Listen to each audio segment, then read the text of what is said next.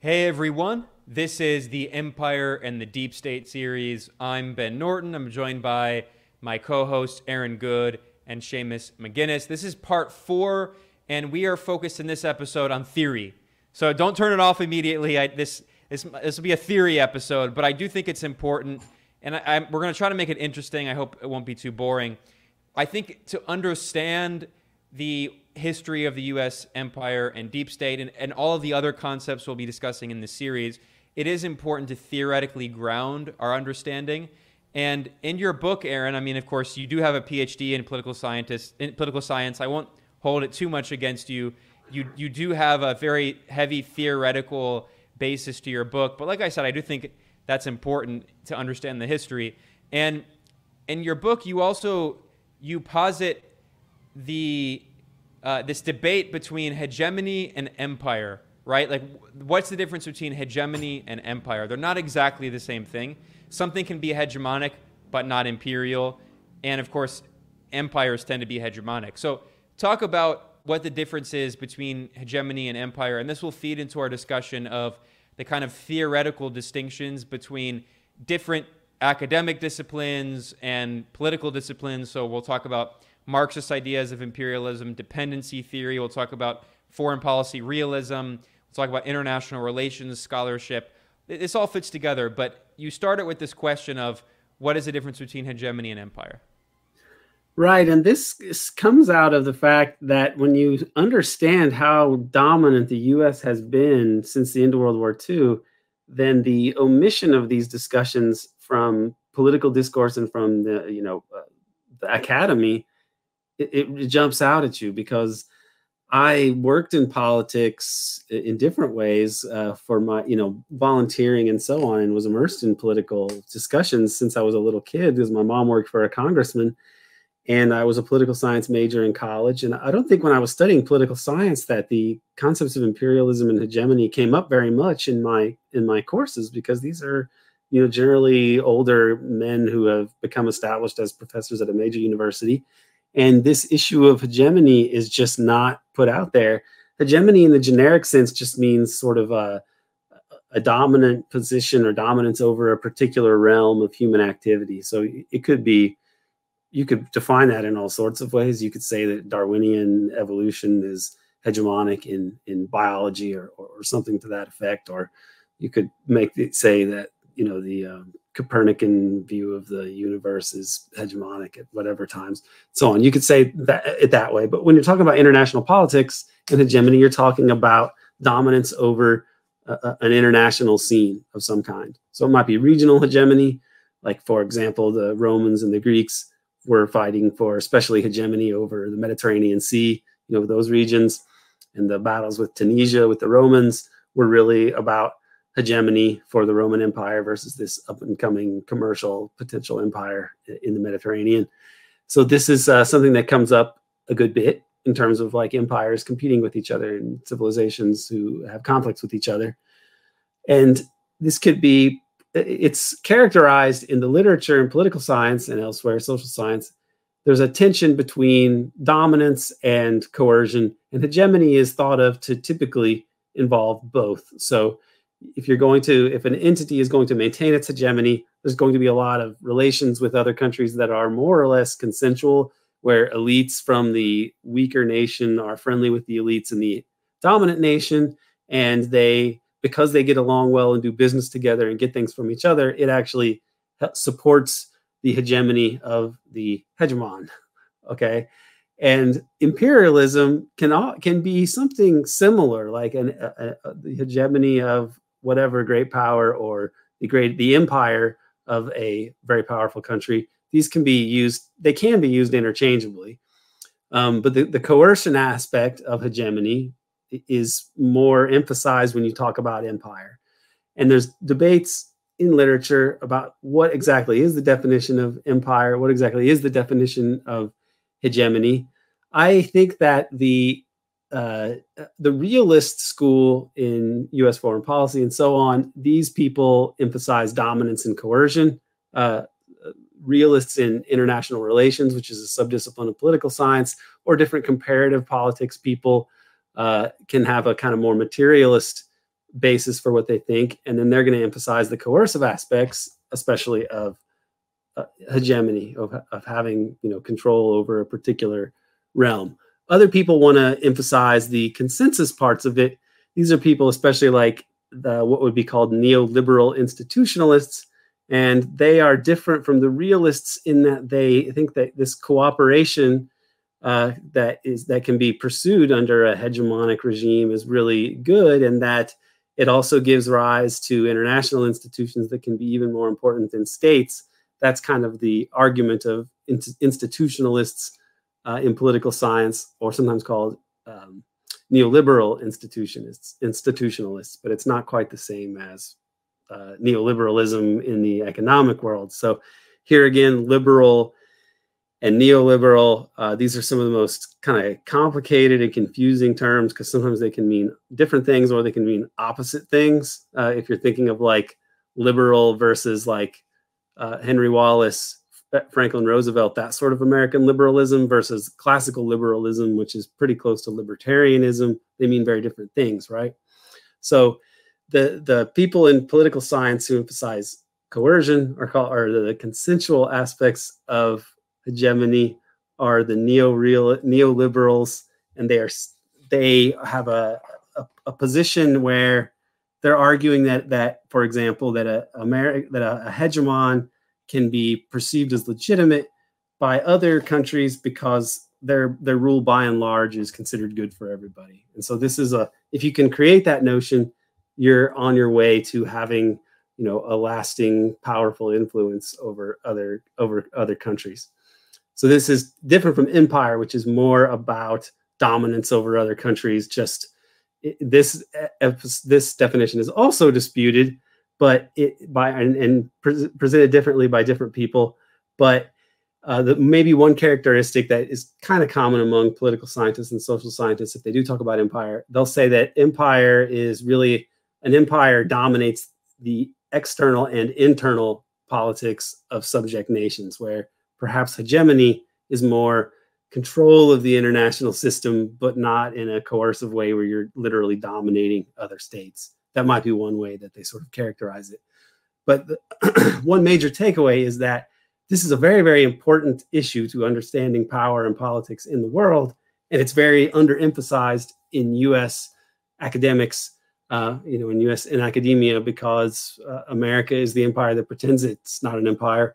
And I think that that trickles down to the way that university professors uh, think about things and the way that they write about things. If they want to get published in the top journals, if they want to get good tenure positions, you don't want to be, you know, Gramsci or Karl Marx or uh, C. Wright Mills or Noam Chomsky. Uh, if you're looking to ingratiate yourself with the academic establishment, and so this is why I took a good amount of time in the book, not you know, uh, ten pages or so, or maybe less, probably less than that, but hashing all this stuff out after doing all this research on it because you're supposed to cover these things in a dissertation. You're supposed to have a lit review, literature review, and my subject is vast and huge and dealt with a lot of areas. So my, the lit review for uh, I had to do a lot of it, and for Empire versus Hegemony, spent a good bit of time on this just to hash out these major definitions and place them really at the center, so that going into the book, people, if, if they haven't studied this stuff in depth, will be able to get a good understanding of what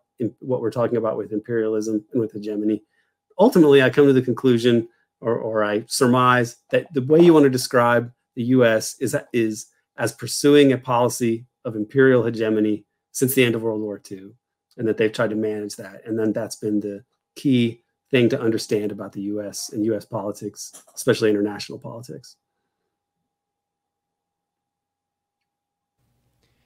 And Aaron, let's talk about the different some of the main theorists and schools of thought within the discussions of imperialism. Uh, you know, in your book, you you mentioned the historical materialists, and they of course influenced the Marxists. You, you talk about John Hobson, who he articulated a theory of imperialism in the first decade of the of the, the 1900s, arguing about how imperialism was related to capitalism, but that thesis was later updated by Lenin, most famously in Imperialism, the High Stage of Capitalism in 1916, in which Lenin emphasized the, the fact that imperialism is integral to capitalism, that in fact imperialism is the highest stage of capitalism. They are not separable as systems. And he emphasized the role of finance capital and the hegemony of finance capital representing, you know, certain national, uh, the interests of certain national bourgeois classes in, in pushing imperialism. There's, this also gives rise to dependency theory. Maybe you can summarize dependency theory. And then, of course, you have in the uh, you know the 1990s and early 21st century, you have the rise of the so-called post-Marxist Hardt and Negri. They have this famous book Empire, where they conceive of imperialism as this kind of vague idea that's that is uh, you know international, but it's not rooted in a particular nation state, and it's uh, it's much, much more of like a um, globalized neoliberalism. So, talk about the different schools of thought on imperialism and how that influenced your analysis of the tripartite state in the U.S. deep state.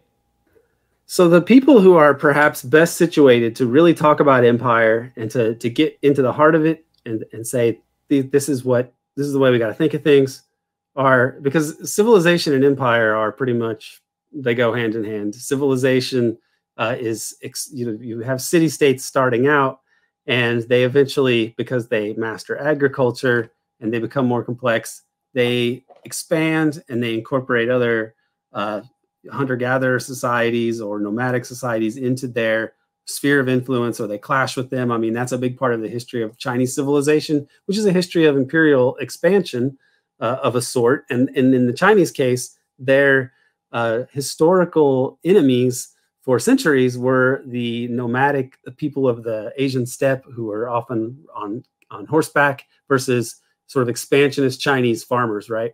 And so this that's why some of your earliest sort of formulations of um, of, of realist thought are not necessarily in the West, but like some Chinese strategists and military strategists like Sun Tzu or uh, various legalist scholars who are just going to realistically look at the realities of human conflict and try to break them down into uh, axioms and other prescriptions for leaders in terms of how they can uh, operate in such a world, in a, in a world as it is, dealing with the harsh reality of the world.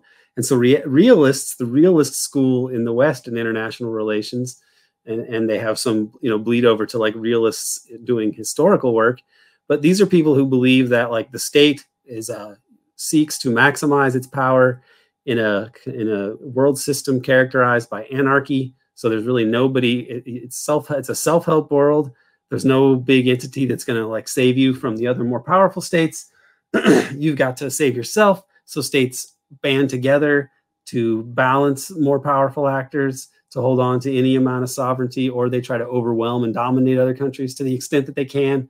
This is uh, sort of the wheelhouse of realism and these scholars have a history in the US going back, especially to once the US starts to become a more expansionist power.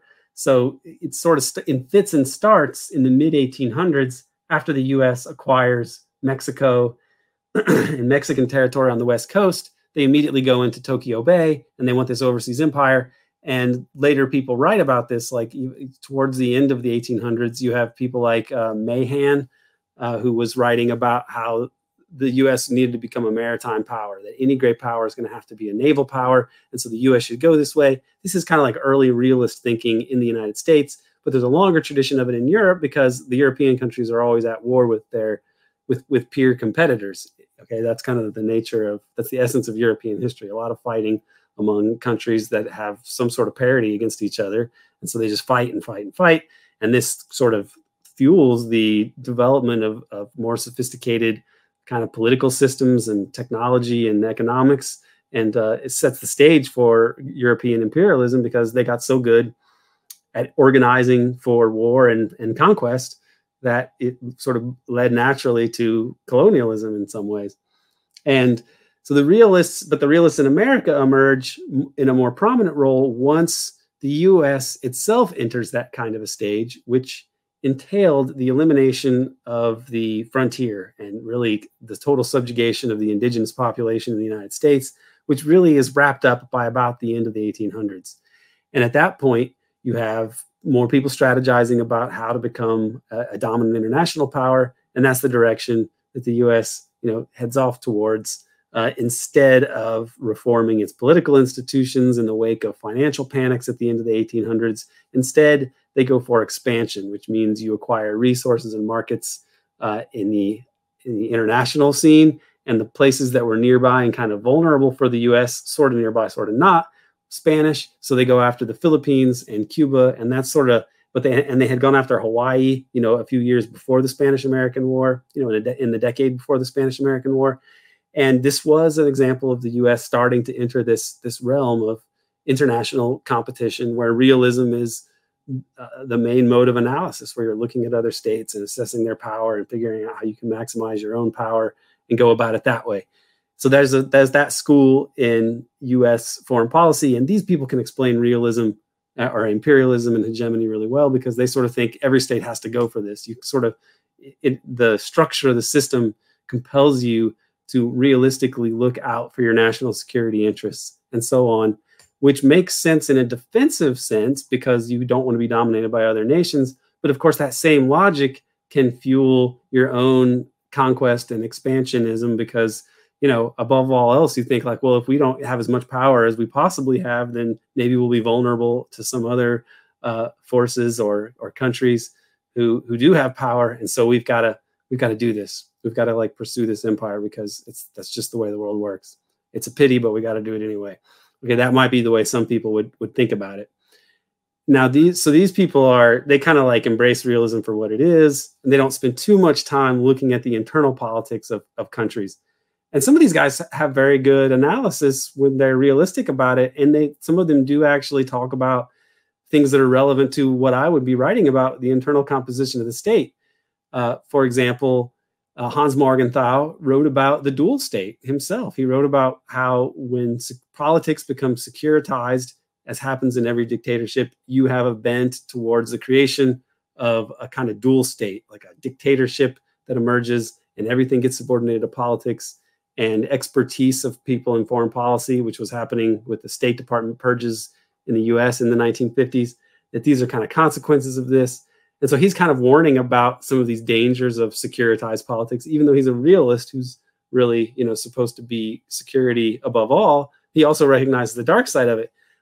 Fast forward to today, one of the most prescient critics of US imperialism and the perils of what the US was pursuing in terms of power politics is John Mearsheimer, who pretty much predicted exactly what was what was going on with Ukraine. And if you go look back at you know 2014, 2015, it's funny because you can see John Mearsheimer, who's just a, a, a realist who is not at all a leftist. He just writes about realistic politics in the international scene and power politics. And he said that you know there's no way Russia is going to accept a Ukraine being turned into a militarized you know bastion of the United States right on its own border. That the U.S. is going to wreck Ukraine by doing this.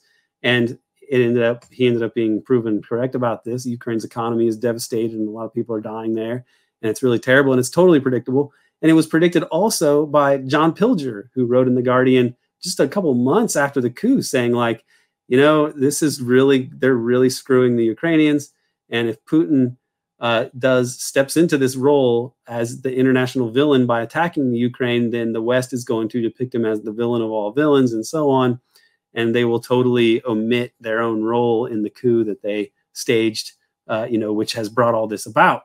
So people, you can be a realist and, and look at this real world situation like John Mearsheimer and come to this conclusion, and you can be a leftist like John Pilger and realize the same thing because they're really looking at the same kind of political situations.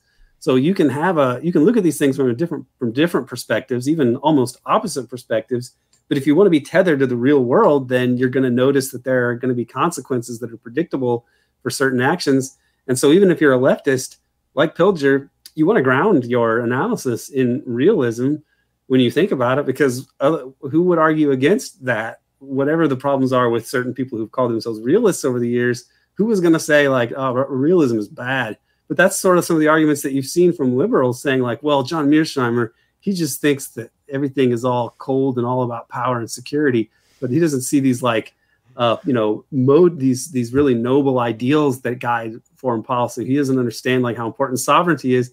But of course, you know if you're halfway clued in at all, you realize how ridiculous that is because what sort of uh, you know ethos or creed that the that these liberals support would like justify you know staging a coup you know including the use of nazis for example to install a regime that you would like like that's no there's no liberal that can defend that so what do they do they just say oh it didn't happen didn't happen we're the good guys putin doesn't respect sovereignty mearsheimer's cynical hmm. we need to send more weapons over there right so this is like these guys are important for understanding hegemony and, and imperialism realistically well, you know who can also come to that same conclusion, even without the theoretical basis, is the former U.S. ambassador to Russia and current CIA director, William Burns. I mean, it's incredible how, speaking of erasing this history, how little this, this diplomatic cable is known that is called Nyet means Nyet. That's no means no. Russia's NATO enlargement red lines. This is a U.S. State Department cable we have from 2008, formerly confidential written by former U.S. Ambassador to Russia, William Burns, in which he says very clearly, of course, we have this only thanks to WikiLeaks, and this is why journalist Julian Assange is being tortured in a British dungeon right now and is going to be extradited to the United States. But in this cable, we see that, again, current CIA director, former U.S. ambassador to Russia, William Burns, wrote very clearly that the, the uh, you, that if Ukraine becomes part of NATO, as was promised in the Bucharest summit in 2008, he said, quote, in Ukraine, these include fears that the issue could potentially split the country in two, leading to violence or even some claim civil war, which would force Russia to decide whether to intervene. So, uh, yeah, I mean, you don't even have to be a realist or certainly a leftist to understand this. You can be a U.S. ambassador, but of course, if certain decision makers in Washington don't like what you're saying, they're going to ignore your warning. But anyway, um, Seamus, I don't want to get too far adrift here. Seamus, I know you wanted to to pitch to uh, chime in here uh, specifically about the uh, different schools of thought about imperialism. Yeah, so I think you did a great job laying out, uh, you know, the more general arc of thought around imperialism. And I think this will bring us sort of full circle back to the Marxist tradition, specifically um, the the dependency theorists. But you you started out with John Hobson, who was a who was a British theorist, and as much as Lenin is the most famous or you know the the most uh, the most focused on imperialist theorist, I think uh, he was heavily heavily influenced by two theorists, uh, Rudolf Hilferding, I believe, and then John Hobson. And Hobson really lays out a, a way of thinking about this that plays a huge role in a lot of the thought about it later that I think uh, sort of predicted the way that things would play out and is less reliant on sort of the monopoly capital model that that Lenin lays out. Not that he's gotten it wrong either, but people do sort of rag on Hobson, and specifically the way he lays it out is that um, looking at turn of the century, turn of the 20th century uh, England, he wrote about how there's underconsumption. So basically, as elites in country uh, expropriate wealth, the domestic workers are making goods that then they can't afford to purchase the value back of, uh, you know, to to make it super reductive. And so there's some excess of money. There's underconsumption, and the elites have too much money to burn, essentially, and they got to find an outlet for it. And where they find their outlet is abroad. They turn to the colonies, they pour money into infrastructure and new businesses, foreign direct investment as we know it today.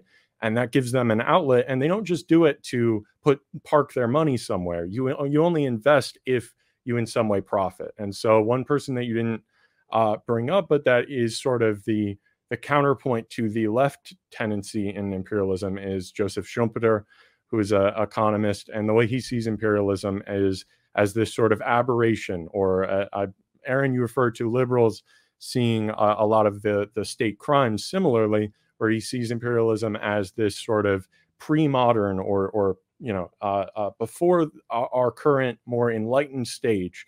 It's some feudal uh, you know uh, leftover that comes through and that isn't actually necessary for the system. Um, which I think Michael Parenti lays out really well the way that it might not be necessary that our Western companies could survive without their third world investments, for example, but that doesn't mean it's going to stop them.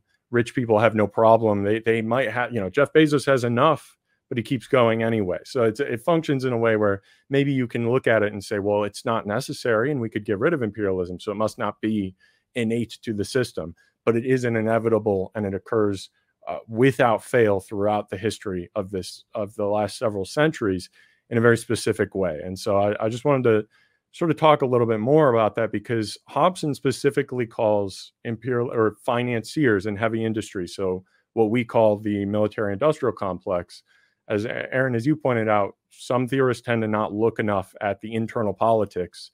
That he he developed a theory very early on without being a Marxist as to how the political economy plays out. And the more that you have imperial output, the more you need a war machine, which is inevitably going to warp your system more and require you to, as we see today in America, it's exactly what happens.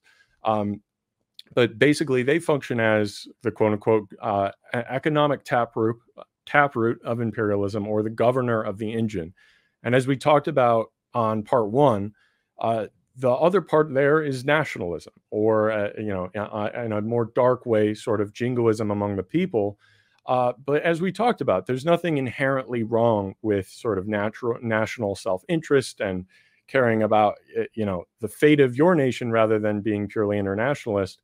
A lot of people have been able to be liberated through that path, and there's nothing inherently bad about nationalism. What matters is the way it's instrumentalized. And so, what I think a lot of uh, the left, especially as you as you mentioned, people like Hardt and Negri, and now uh, also David Harvey, uh, tend to sort of miss the way that it's not necessarily just this inevitable thing that the the the people just by self asserting will also be pointed in that direction. It's a very uh, intentional and state based action that specific financial interests, because they have the surplus of capital, uh, have the drive to do. And I would just point out that uh, in in the sort of in between zones here, before we turn to dependency theorists, uh, recognizing that as a an issue of an outlet uh, kind of recalls what we were talking about in terms of frontier theory, the Frederick Turner theory of of the sort of endless frontier in America. Uh, and then later on during World War II, um, Vannevar Bush, who was like a big a big researcher, wrote this big paper where he says that science is the endless frontier. And for the Pentagon, science really means new weapons of, of destruction and, and ways to impose our will on the world. And that is itself a frontier. And so I think, you know, Aaron, if you want to talk more a little bit about how the US empire is unique, I would just point out the way that the frontier here fo- functions as a new outlet parked in our own backyard. And so the way that, like we were talking about in part three, the financial system functions to essentially recycle money. And because other countries have to purchase our treasury bonds to balance their payments, uh, they are essentially funding our budget deficits and by extension funding our 800 Pentagon bases around the world. And that has been sort of an ingenious way to people point out the way that Lenin or Hobson got imperialist theory wrong. But, and as we can talk about, dependency theorists uh, have taken on the same attacks. But in a lot of the ways, they've been proven right, uh, specifically in the way that American policymakers recognized some of the contradictions in having to use an external market as your outlet and figured out a way to essentially park the wealth in our own backyard by recycling it back and turning it into even for consumers home ownership and credit extension that has created this consumer market even as we've deindustrialized. And that sets us apart from the english empire because the, the wealth isn't just sort of going outward and then confronting us in the form of like the world wars. It's coming back to us and it's turned into this consumer base that sort of keeps the whole system alive. So with that, you know, having talked a little bit about the the frontier theory stuff, uh, if we could just sort of turn a little bit, Aaron, if you want to talk about the the Marxist theory of depend- dependency theory, uh, what that has to do with the third world, and maybe the ways that that people see that as incorrect, or or in what way, I guess, where you fall on it, because I, I felt in in the book you you lay out some of the problems with it, especially leading up to the '90s but I'm curious where you fall in terms of uh, between, as you talked about, some of the accuracy of of uh, realist theory, and then in this, you know, more imperial um, um, or historical materialist tradition, where you fall within that. Well, you also have the liberals who have a different take on. You mentioned one of them. I put Schumpeter in the liberal camp, and it's been a while since I've even gone back and looked at, at Schumpeter. But I think you pretty much summed it up that he talked about imperialism as this kind of atavistic, primitive drive uh, that would be that eventually capitalism would get rid of that because of uh, the beneficial effects of just commerce and doing business, and people would kind of evolve, and then imperialism and war would kind of fade away. This was a sort of utopian liberalism uh, that, uh, that, characterized, you know, some segment of the, uh, you know, scholarly community back then.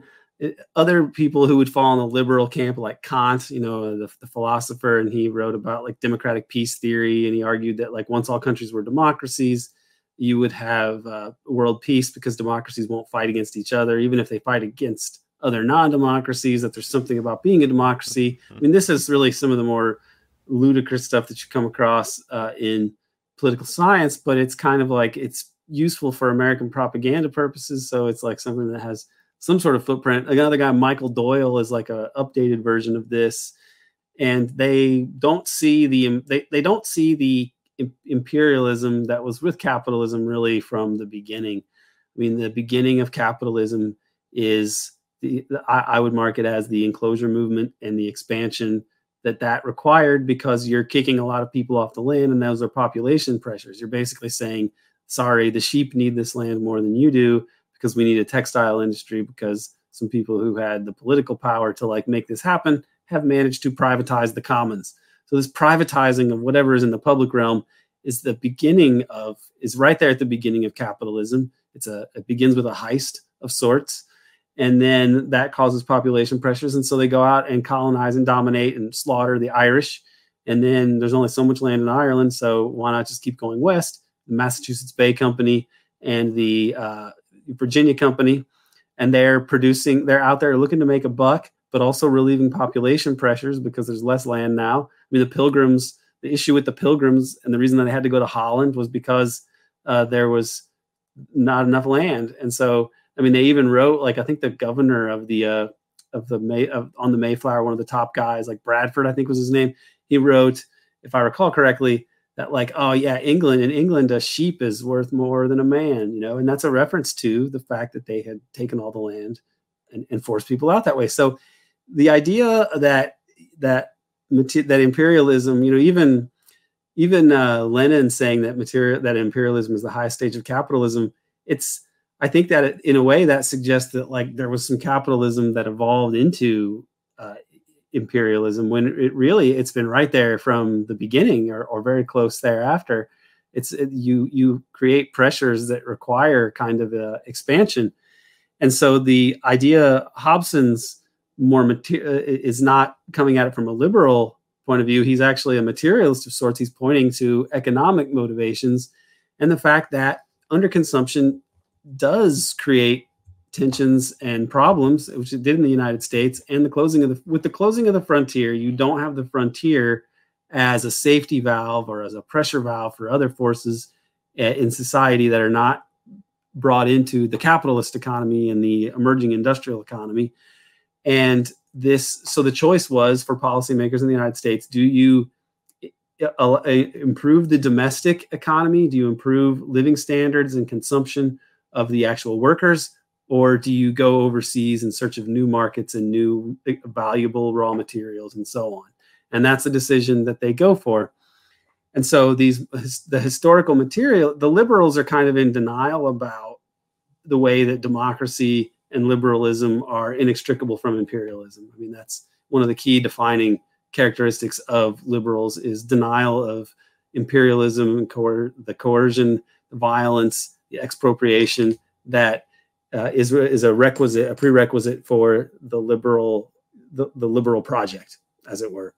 Whereas the historical materialists put this right at the center of their analysis, and this ends up being, uh, you know, quite uh, useful in explaining politics and history because it turns out that the people who have decisive influence in politics and thus in historical outcomes are people who have uh, wealth. That wealth is pretty much inextricable from power uh, in a capitalist society, and that this is going to make economic issues the driving force behind foreign policy and, and, and, imperialism, which capitalism seems to not be able to exist without it. And so, uh, for the in in the U.S., you have uh, a denial kind of of uh, of imperialism by and large, and the idea that you know there's some more radical strains that emerge in the 20th century uh, of analysis, like people like Charles Beard, who we'll talk about later when we get to historians, and but by the 30s and 40s, you kind of have some critiques of of capitalism and, and World War One is viewed differently in the aftermath than it was beforehand, where basically all of society was mobilized behind the U.S. getting into World War One, and you kind of have a, a mainstream skepticism about imperialism and big business and capitalism and weapons makers and so on. But the, lib- the the liberal class seeks to, and this works in academia too. They seek to minimize and obfuscate and work around the margins of some of these problems. And the way that they do that after World War II which is this involves government people and people in academia, you know, kind of working together in that way. And that's with this modernization theory, the idea that like these co- we can have progress in the formerly colonized world with modernization principles, where you'll have uh, the state kind of guiding development, but in order to allow these countries to develop uh, technologically, economically, politically, and that eventually they'll become just like just like us if we do this. But this doesn't end up happening. These countries do not become prosperous.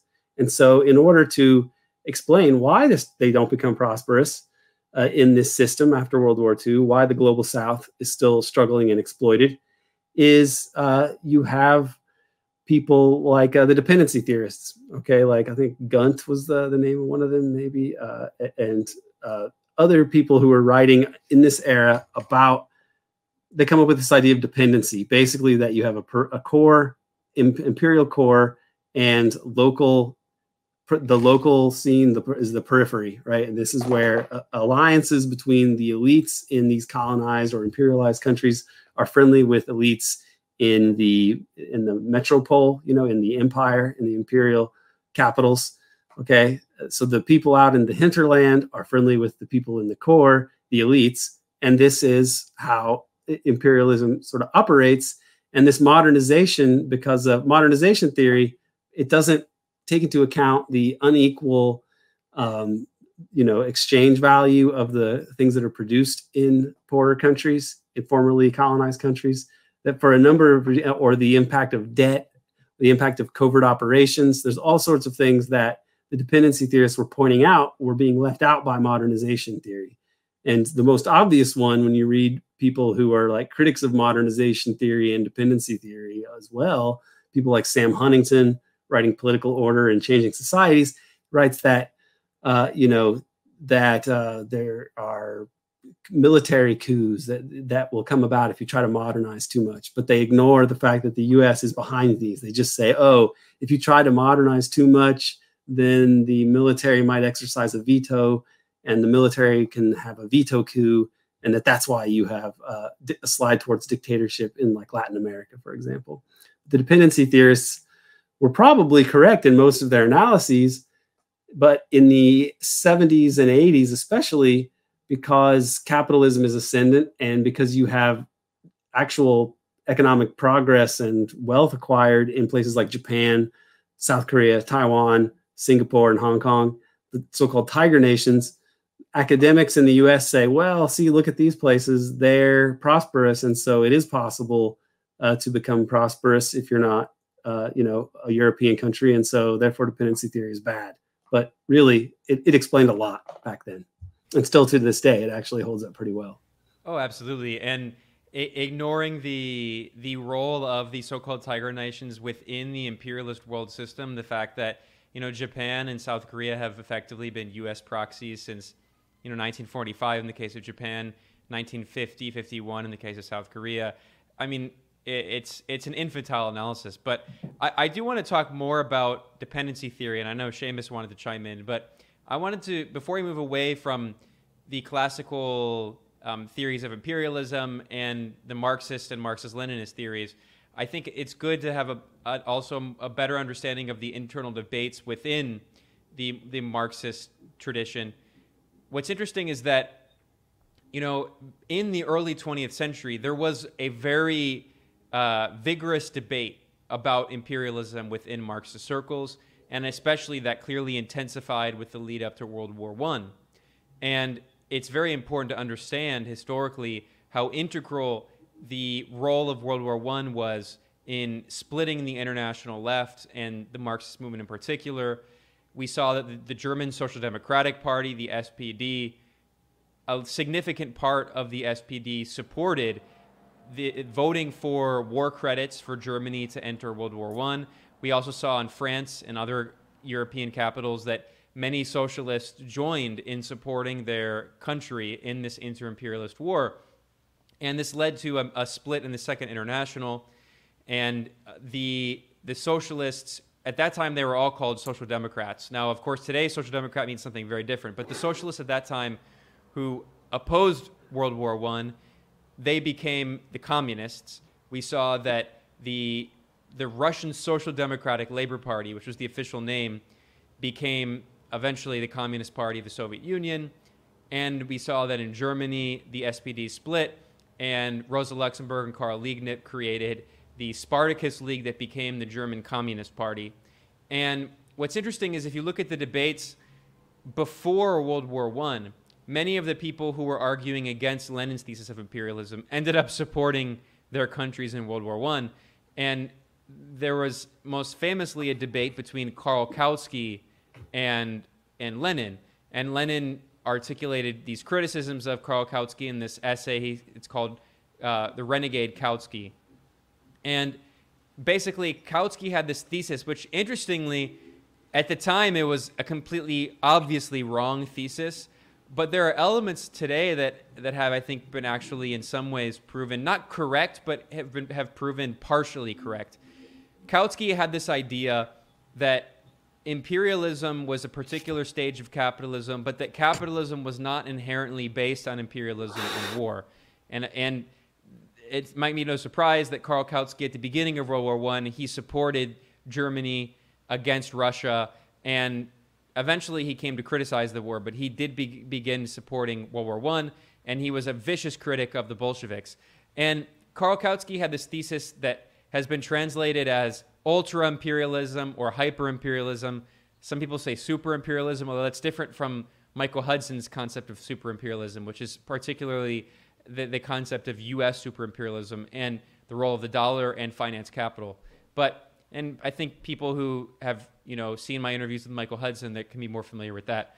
But Karl Kautsky articulated this idea that basically that the advanced capitalist countries would create an imperialist cartel and in order to prevent war between them they would basically form this supranational capitalist institution to better carve up the rest of the world in the colonies and if you look at, I understand why he would have thought that. If you look at the Berlin Conference, I mean, there were these cases. Sykes-Picot, of course, Sykes-Picot happened after he articulated this, but there were cases of the European colonialist powers meeting together and and carving up parts of the global south, figuring out how they were going to who's going to get what colony, and obviously, I mean, it, there are elements of that that make sense, but clearly his analysis was completely wrong because in World War I and World War II, the advanced capitalist nations basically destroyed each other, killing millions of people in these inter imperialist wars. And in that sense, Lenin was right. Now, there was another school of thought that was not necessarily the same as the school of thought that became the Marxist Leninists, which there's a reason that throughout the global south, Marxism Leninism became the dominant form of Marxism, as opposed to the old orthodox school of Marxism represented by people like Karl Kautsky, who was jokingly called the Pope of Marxism, partially as an insult.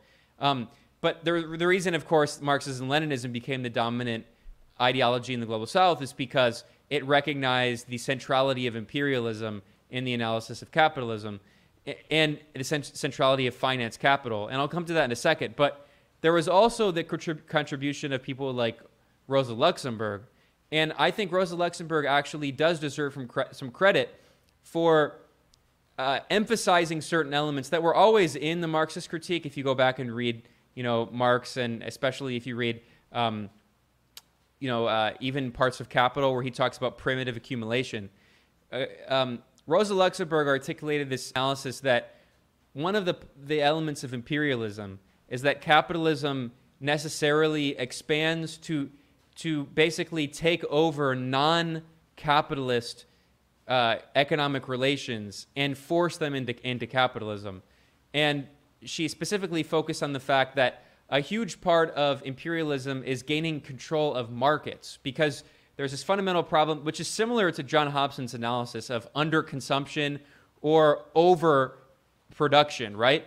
In, in, inside a capitalist nation, you have this contradiction where, you know, Marx articulated the idea of a immiseration of the working class.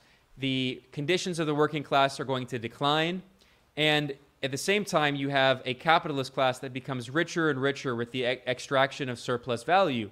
So, if the working class cannot afford these consumer goods that are produced by a capitalist nation, it has to go find new markets or it has to increase wages. And if they increase wages, they're going to lose surplus value. So instead, they go look for foreign markets in the global south. And if we go back to this graph of dependency theory, this, I think, really articulates the centrality of exporting goods from the imperial core to the periphery because it's not just about exploiting the natural resources of the periphery. That's obviously a key part of it. But it's also about exploiting the markets of the periphery. And we see this where the US is actually a major agricultural exporter. And why is the US exporting agricultural goods to Haiti? Haitian farmers should be able to produce their own fo- food.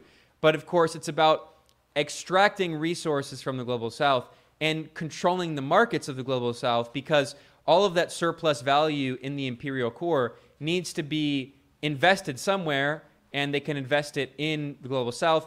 Uh, and Rosa Luxemburg emphasized how this led to the destruction of feudal relations in in countries that were largely based in agriculture and you know this kind of peasant style agriculture with large landlords and forcing those countries into capitalist development and we see this very clearly in a country like India right where a huge part of India's development and, and especially since the neoliberal turn of the Congress party in the 1990s has been basically destroying feudal conditions in the countryside and pushing farmers who had subsistent farmer relations in these kind of either feudal or even communal style uh, economies in these local villages. Well, they're pushed off their ancestral family land and then they're pushed into the urban uh, slums where they work for wages. So, this is part of this analysis that I think actually Rosa Luxemburg, in many ways, she kind of uh, she was very prescient in understanding the rise of dependency theory without understanding it in the way of dependency, dependency theory that we see it now. I think she really understood how, cent- how central control of markets and the destruction of, of, of non capitalist relations in especially rural areas was to understanding imperialism. The last thing I'll say here is that another reason I think that Lenin's analysis is still so prescient today is because he emphasized the role of finance capital. Because, of course, finance capital was something relatively new in capitalism. I think you're right, Aaron, that the entire history of capitalism is a history of imperialism, but Lenin articulated a different understanding of imperialism because Lenin obviously understood that there always were empires, clearly the Persian Empire, the Roman Empire, but he was arguing a specific definition of imperialism based on finance capital. And Lenin, I think, correctly argued that when you have the concentration of capital and this, and this crisis of overconsumption, uh, overproduction and underconsumption in the imperial core, well, another way for capitalists to invest that surplus value is not only to send it into the into the imperial core, uh, the imperial uh, sorry the periphery away from the imperial core into the periphery, but it's also investing that in finance capital. And that was one of the things that Lenin saw that a lot of this capital was being concentrated in finance, not in production. And in that sense, Lenin was extremely prescient. And I think that in many ways, uh, Michael Hudson continues Lenin, Lenin's analysis with, by understanding that with the financialization of capitalism, it, that's how you get to the ultra monopoly capitalism we're talking today, where capitalists don't even invest their capitalism in production in the in the global south. They're no longer investing in sweatshops, right? They're no longer pushing f- farmers out of the countryside to work for wages in sweatshops. Instead, it's all finance capital. And I think that really explains that although dependency theory is absolutely still a valuable uh, model for understanding, you know, all you have to do is look at these countries that are based on extraction of of raw materials. They export their raw materials to the imperial core where the goods are processed and then sent back to the, in, the periphery where they're you know consumed. Well, if you also throw in the element of finance capital, I think that really explains where we are today. Right. I I think you raised some super important stuff in there. For one, I mean, uh, just to talk a little bit more about Michael Parenti because he's uh, you know, just in terms of the way he puts it, he might not be the most in depth mathematically. I think there's some good work by uh, by Zak Cope on that.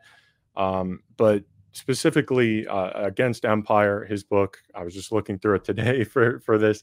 Um, for one, you brought up India uh, in about two two and a half centuries of exploitation between Britain in India, as you brought up, not only do they get uh, brought into the urban centers, they develop a textile industry, they export all of their goods to Britain. That's where the consumptive center is. Then the British textile industry becomes profitable. And what happens? The British suddenly care less about free trade than about their domestic markets.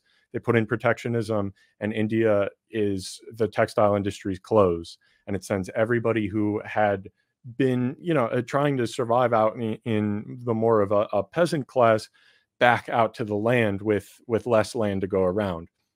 Now, when he talks about uh, Aaron, you you mentioned something that I think is pretty parallel to this: the question of development theory. Uh, and and specifically like modernization. When we talk about countries as being quote unquote underdeveloped, the way Parenti puts it is that underdevelopment is a state of development. It's a very intentional. It's not oh they're lagging behind. It's not a lack of productivity. It is very intentionally set into these conditions because it's over exploitation. He says exactly. He there's a wonderful the the yellow Parenti lectures. There the the countries are not poor. You don't go to poor countries to make money it's just the people that are poor. There are there's plenty of material wealth and, and specifically resources to go around, but they are overexploited, not underdeveloped. But it's also, I mean, there there was a whole, you know, split of division of labor and and cultures and everything that when uh, as he he quotes, you know, when Marx and Engels say that the bourgeoisie has to make the world in their own image, what do they mean by that? They mean that that they have to turn abroad and they try to expand out, as you said, to control every single market. And so that breaks down self-sufficient peoples and makes them dependent and makes them in like dependent, like in Cuba, on monocrop economies. And that creates huge problems when market fluctuations happen. There's a huge problem with that today in the coffee market, all across, uh, especially South America, where so much, so so many economies and and just monocrop markets are based around coffee that these massive fluctuations that are allowed now uh, since this trade treaty broke off in 2003 it causes all kinds of problems where you can't even recoup the amount of money that you need to take care of your children who worked for free to grow these crops. But i, I did want to just go to one other thing because you're talking about dependency theory that i think the left critique of it and the left critique of the you know the graph you showed is that it doesn't tend to as much as the control over markets matters what doesn't matter is the direction of the flows. And so it's no longer that the the core produces the goods and ships them out. It's now that like you were saying finance capital is a way as um, as henry magdoff put it who was one of the major policy he was at the heart he worked for henry wallace who we talked about earlier. He was really at the heart of developing this us economic system during the war. He later became probably the best you know, a, a 60s and 70s US theorist of this, where he pointed out that finance capital specifically is the best way to create and, and expropriate profit and create profit out of out of nothing uh, to basically take wealth from the global south and bring it to the north without needing an industrialized economy and without needing the sort of direct development theory uh, it, you know question of of um, of having your industry and then exporting the goods. Because today how do you how else i mean and that's i mean as aaron pointed out i mean liberals cannot explain this problem why does there why, why is there more capital coming into the us and also more goods. Why do we purchase all these things? And you raised a great point. A big anomaly there is food sovereignty. But outside of agriculture, the U.S. ships in more goods. It, it, pays out all this money for for the Pentagon, but also just for consumer goods, and it has all this capital come in and and, and enriches Wall Street. How is that possible? It's possible because of the structure of the system, specifically as you sort of alluded to, global labor arbitrage, and and that is specifically categorized or, or sorry characterized as um as the free movement of capital, but not of labor. And I think that the best example of that is along the US Mexico border. You have cities like Juarez that are these exclusive economic zones. Uh, and most trade treaties now, especially things like NAFTA, create these zones that have zero tariffs and it's very easy, it's cost free to trade. And so that means that capital can move freely from the US to Mexico to create a factory. The goods can be made and brought back with no extra costs of, of tariffs, et cetera. But when people try to cost what happen cross, what happens to them? They're arrested or they're literally hunted. And that is a very specific way that that system is meant to work so that you have wage differentials to where it's hard to calculate it, but anywhere from 20 to 30 hours have to be worked in the global south for one hour worked in in the global north or in in the the first world, our the US and its uh, aligned um, European powers and then aligned East Asian powers, like we talked about. So uh, that is sort of the way that uh, when people argue that maybe dependency theorists got it wrong, it's specifically the way that these flows went from going outward and being a, a story of dependency or, or um, yeah, dependency on the global north to this financial vortex where everything gets pulled in to this American consumer class. That is the reversal that happens that makes it hard for when people like David Harvey argue about imperialism and just in general on the left, why it's such a tough category to have analytically. It's because if you categorize it one way back in 1900, the way it worked then before finance capital had fully developed, then you get to its mature stage. And then people like John Bellamy Foster at Monthly Review have argued we're now in quote unquote late imperialism, which is to say that we're returning to the state, as you talked about, of interstate competition and of breakdown in the in the unipolar world, but also just in the conditions that have created that sort of multinational cartel up to this point. And so I, I think that's what makes it such a tough issue, is because if you try to categorize it one way and try to simplify it for people and, and say, oh, well, it's this flow of goods this way and flow of capital that way, and it's this dependency it, it has reversed because it's not really dependent on it, it, it's it's just expropriation by any means by any mode of practice not just through for example the means of production and so once we broaden our understanding of that i think that's really key to seeing the way that that imperialism is very flexible that it as aaron said it's it's endemic in a way that we have to be willing to broaden but also uh, see the the very intricate differences in the way that it functions for for different empires, uh, even since the the birth of capitalism, but especially even across the American century. Yeah, I would to the we, we can talk about the structural aspects of it and the positions that it puts these countries in, and I think that that's important to do. When you talk about the the food situation with the U.S., the U.S. subsidizes agriculture to the and with knowing and Michael Hudson's done a lot of work on this, knowing that it, that there are massive surpluses in the U.S. So a lot of times, what ends up happening in like places like Jamaica or Haiti or Honduras is dumping. They're basically like, here, here's a bunch of free food, and it's not like the U.S. could just get rid of that food. I mean, they sell it for very they sell it for less than it would cost to produce it, but it's for national security reasons because they actually understand that the that structural factors of the economy can be used to create the ideal conditions for capital to maximize its profits. So there's a great movie on this, uh, Life and Debt. In uh, it's about Jamaica, and you see the way that they will that they just they willfully destroyed the Jamaican agricultural industry so that people couldn't be farmers and subsist anymore because American stuff is so cheap, the food coming in there that you can't produce it even with the low price of Jamaican labor. You can't grow food uh, and then sell it for less than the uh, what the Americans are dumping there for free. And so what that does is it creates a huge force, uh, labor force that has to work for very low wages, okay, on purpose. In sweatshops. in sweatshops. And in honduras uh, okay haiti for example why did the clinton under clinton did they pursue all these policies that would make people stop having to farm? This is the reason why. Bill clinton has said like oh it was a mistake. It was you know it didn't work out the way we thought. Maybe they told i mean i can believe that they said if you do this it'll create these things. But like people know what they're doing when they do these things. The idea is to create you know an immiserated population and wh- whereas indigenous, you know, local farming and people producing their own food to eat is actually economic activity taking place that doesn't make anybody any money. So this is not good. Better to have these people super desperate to work for almost nothing. And then when a country try, eh, but when Haiti has tried to change these things in the past, you know, there's been all sorts of U.S. military interventions going back to the early part of the 20th century in Haiti, and the George H.W. Bush overthrew the Haitian government in 1991, overthrew Aristide, uh, we using drug proxies, uh, you know, drug connected CIA proxies to do that. And then he comes back in the 2000s and George W. Bush overthrows him again.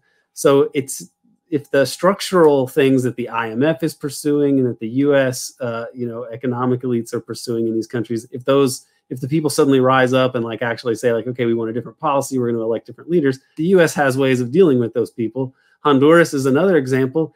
They tried to raise the minimum wage. Uh, this guy named zelaya in like 2008 2009 was elected to try to uplift the poor people in honduras because it's the poorest country in the western hemisphere besides haiti.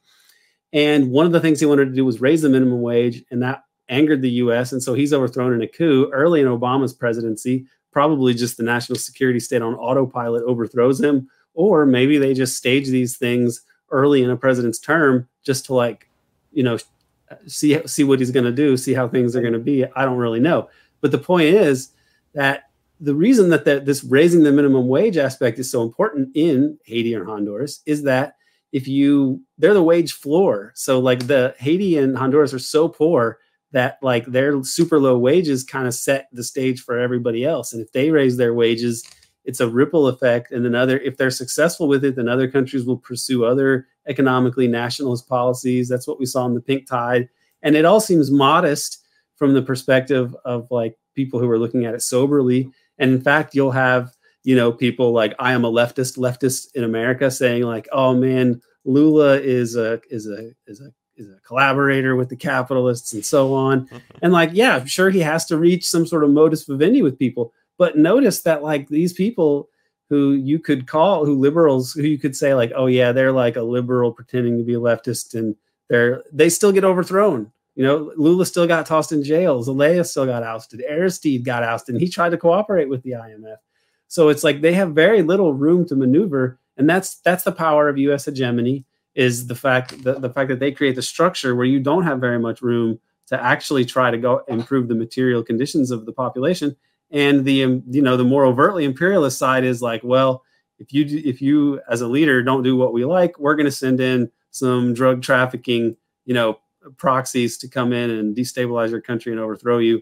They did that to jamaica in the 70s they weren't successful in overthrowing Michael Manley in the 70s but by the time uh, the dust had settled from all their covert operations. The economy was in such bad shape that he was forced to do whatever the IMF said, and that was the end of his socialist project. So this is something that is willfully maintained, a system of imperialism, and you can, by looking at these cases, you can understand the power of the the, the more things we associate more with hegemony, meaning like structural powers established internationally, but then outright imperialism, where the U.S. is like, okay, you can't do that. Send in the CIA or whatever, or let's steal an election, or or or, or get just to get the outcome that we want. So this is where these these concepts are unfortunately timeless, and uh, I try to lay these out as best I can in the book without it being too too tedious. So it's hopefully either interesting or mercifully short if you don't think it's interesting. That was at least what I was going for. Aaron, real quick, right before we, we go here, I, I just want to say because you brought up Honduras, not only does does Hillary run the coup there, but then uh, I think uh, Honduras is a great example of sort of the the proof that the people who say, "Oh, the U.S. empire used to do that stuff, not anymore." Uh, I mean, it just recently came out that um, that uh, I forget his first. I want to say Juan Hernandez, um, the president of Honduras until Um, he like he, it came out that we were fully aware that he was a major drug trafficker for the region for for that entire time of his presidency, and so it's a very intentional move to go from them trying to assert food sovereignty to turning it into uh, basically this a state-sponsored drug trafficking program, and uh, that is very representative of the way that these things don't change. That that the U.S. has not left these tactics behind, and even the more sort of uh, uh, sordid sides of it, like the drug trafficking, are still very present in the way that we approach this this sort of regime change uh, tactic or strategy. So I, I, think that's a good that's a good place to maybe kind of uh, bring us to a close here. That that um, this is just sort of uh, what we've been talking about this whole time is a nothing new, and as much as it might shift, like I was saying earlier, as much as we might need to have this broad understanding of it, it also some things uh, some habits die hard, and for the U.S., uh, I mean uh, going after food sovereignty and bringing about drug trafficking programs and making sure that any basic sort of social democratic system uh, is out of the question in the global south is just a, a long-term solution to the the contradictions that that our system faces internally yeah i mean we could obviously spend many hours talking about this stuff uh, uh this is this is what i do every day but just before we conclude here i'll say you know, I was in Honduras on the 10th anniversary of the coup in June 2019, and I produced an interview with with uh, Jose Manuel Zelaya, the overthrown president. And he also said a few important details in that interview. He said that he was threatened by the Bush administration even before Obama came in, saying that you cannot have relations with Hugo Chavez in Venezuela. And the key turning point was him joining the ALBA, the Bolivarian Alliance, which this is an economic alliance in Latin America aimed at at removing the United States from trade agreements. Basically, the U.S. wants to be the intermediary in all trade in Latin America. It doesn't want intra. It doesn't want Latin American trade uh, between Latin American nations, between you know inter inter American trade, and the ALBA has also aimed at at ending U.S. dollar dominance in the region. The ALBA created an, a new currency called the sucre for trade in between different nations. It was largely used by Venezuela and President Rafael Correa, who was, of course, betrayed by likely CIA asset Lenin Moreno, who was his vice president, who did a, a complete 180, became a right winger, and withdrew Ecuador from the ALBA. And then, of course, immediately after the US backed 2019 coup in Bolivia, Bolivia left the ALBA. And uh, of course, after the 2009 US backed coup in Honduras, Honduras left the ALBA. And of course, the ALBA includes Venezuela, Cuba, Nicaragua, um, Caribbean nations. And in that interview, he also said that John Negroponte was who the man who began, of course, in the Bush administration, and someone who oversaw the Contra death squads in Nicaragua in the 1980s. Uh, John Negroponte started the coup in motion, and then, of course, when Hillary Clinton came in, in the, in the first Obama administration as the head of State Department. She carried the coup out. Um, but just just before we conclude here, you know, uh, Seamus, I'm glad you mentioned Juan Orlando Hernandez, uh, who's known in Honduras and Latin America overall as Ho, J O H, which you pronounce Ho. Um, I, I, I, just did a, a, separate report, a video at Multipolarista, um, and a podcast after reading through John Bolton's book. Um, after he made those comments on CNN, you know, it's per- perfect for our discussions about you know this criminality where John Bolton casually says in this interview on CNN with Jake Tapper on July 12th, "Oh yeah, uh, I have organized coups. It's very difficult work." I'm just casually admitting it, and of course he mentions Venezuela. Well, I went through his book, his memoir, um, "The Room Where It Happened," and I and I showed all like the U.S. role in the in the coup in Venezuela. But I was reading through it for this video yesterday, and I came across this hilarious moment, which is a good funny note to end on. This is from this is from John Bolton's book, The Room Where It Happened. Uh, he's, he's talking about, he has an entire chapter dedicated to the coup in Venezuela. And he's talking about how he was praising Honduras because Honduras recognized Juan Guaido as fake president of Venezuela. This is the U.S. coup puppet. And he says, I also met in my office with Honduran President Juan Hernandez. His actual name is Juan Orlando. Uh, but anyway, Juan Orlando Hernandez. And Bolton says he was similarly optimistic in contrast to the situation in Nicaragua. Uh, it's very funny. This has not aged well at all because, of course, now the the Biden administration extradited Juan Orlando Hernandez to the U.S. for trafficking thousands of tons of cocaine and machine guns. And his brother, Tony Hernandez, Antonio Hernandez, is already in prison. And he personally got a million dollars from El Chapo Guzman and used that money to rig the Honduran election, to steal the election on behalf of his brother from the right wing National Party, Juan Orlando Hernandez. So, I mean, this was, of course, a bipartisan operation. Juan Orlando Hernandez became president under Obama. So, Obama supported him. And, of course, Vice President Joe Biden supported him. There's photos of Biden uh, smiling with Juan Orlando Hernandez, announcing his plan for Central America. And of course, Trump supported Ho as well. But another quick note before we conclude, you know, just because I'm on the subject of John Bolton's book, um, there's also a, a funny thing here where he mentions who his role models are at the beginning of the book. And he says he doesn't like labels because what he's clearly referring to is he doesn't like being labeled as a neocon because, you know, John Bolton is the arc neocon. He was the director of the of the um, project for the New American Century. So he says he says foreign policy labels are unhelpful except to the intellectually lazy. So he doesn't like being called a neocon, but he said if pressed, I like to say my policy was pro-American. I followed Adam Smith in economics. I doubt he's even read Adam Smith. Edmund Burke on society, the Federalist Papers on government, and a merger of Dean Acheson and John Foster Dulles on national security. so, I mean, uh, for people who can I just can I just add that he also yeah. mentions Barry Goldwater there, and if you're gonna say like, okay, uh, Edmund Burke, Dean Acheson, John Foster Dulles, Barry Goldwater, I believe that that is what the kids would call the nightmare blunt rotation. And I, I can't think of a worse group than that, and yet there it is.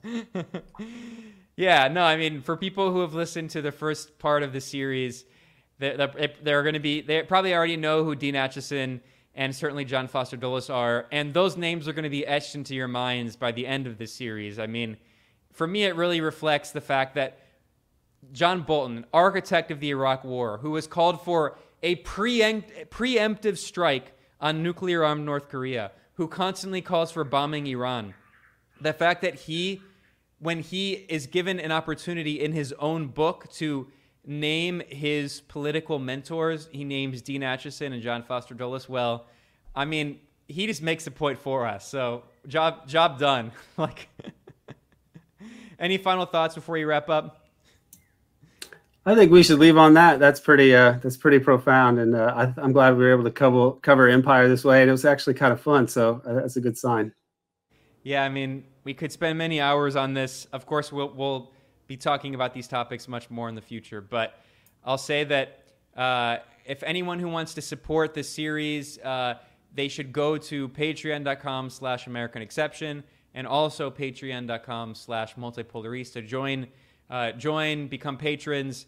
Uh, of course, this show will be available uh, for patrons on both of those programs. And then uh, you can also find the other parts of the series. Uh, I'm looking forward to it. This is the Empire and the Deep State series. Uh, I was with joined by Aaron Good and joined by Seamus McGuinness, and we'll see you all next time.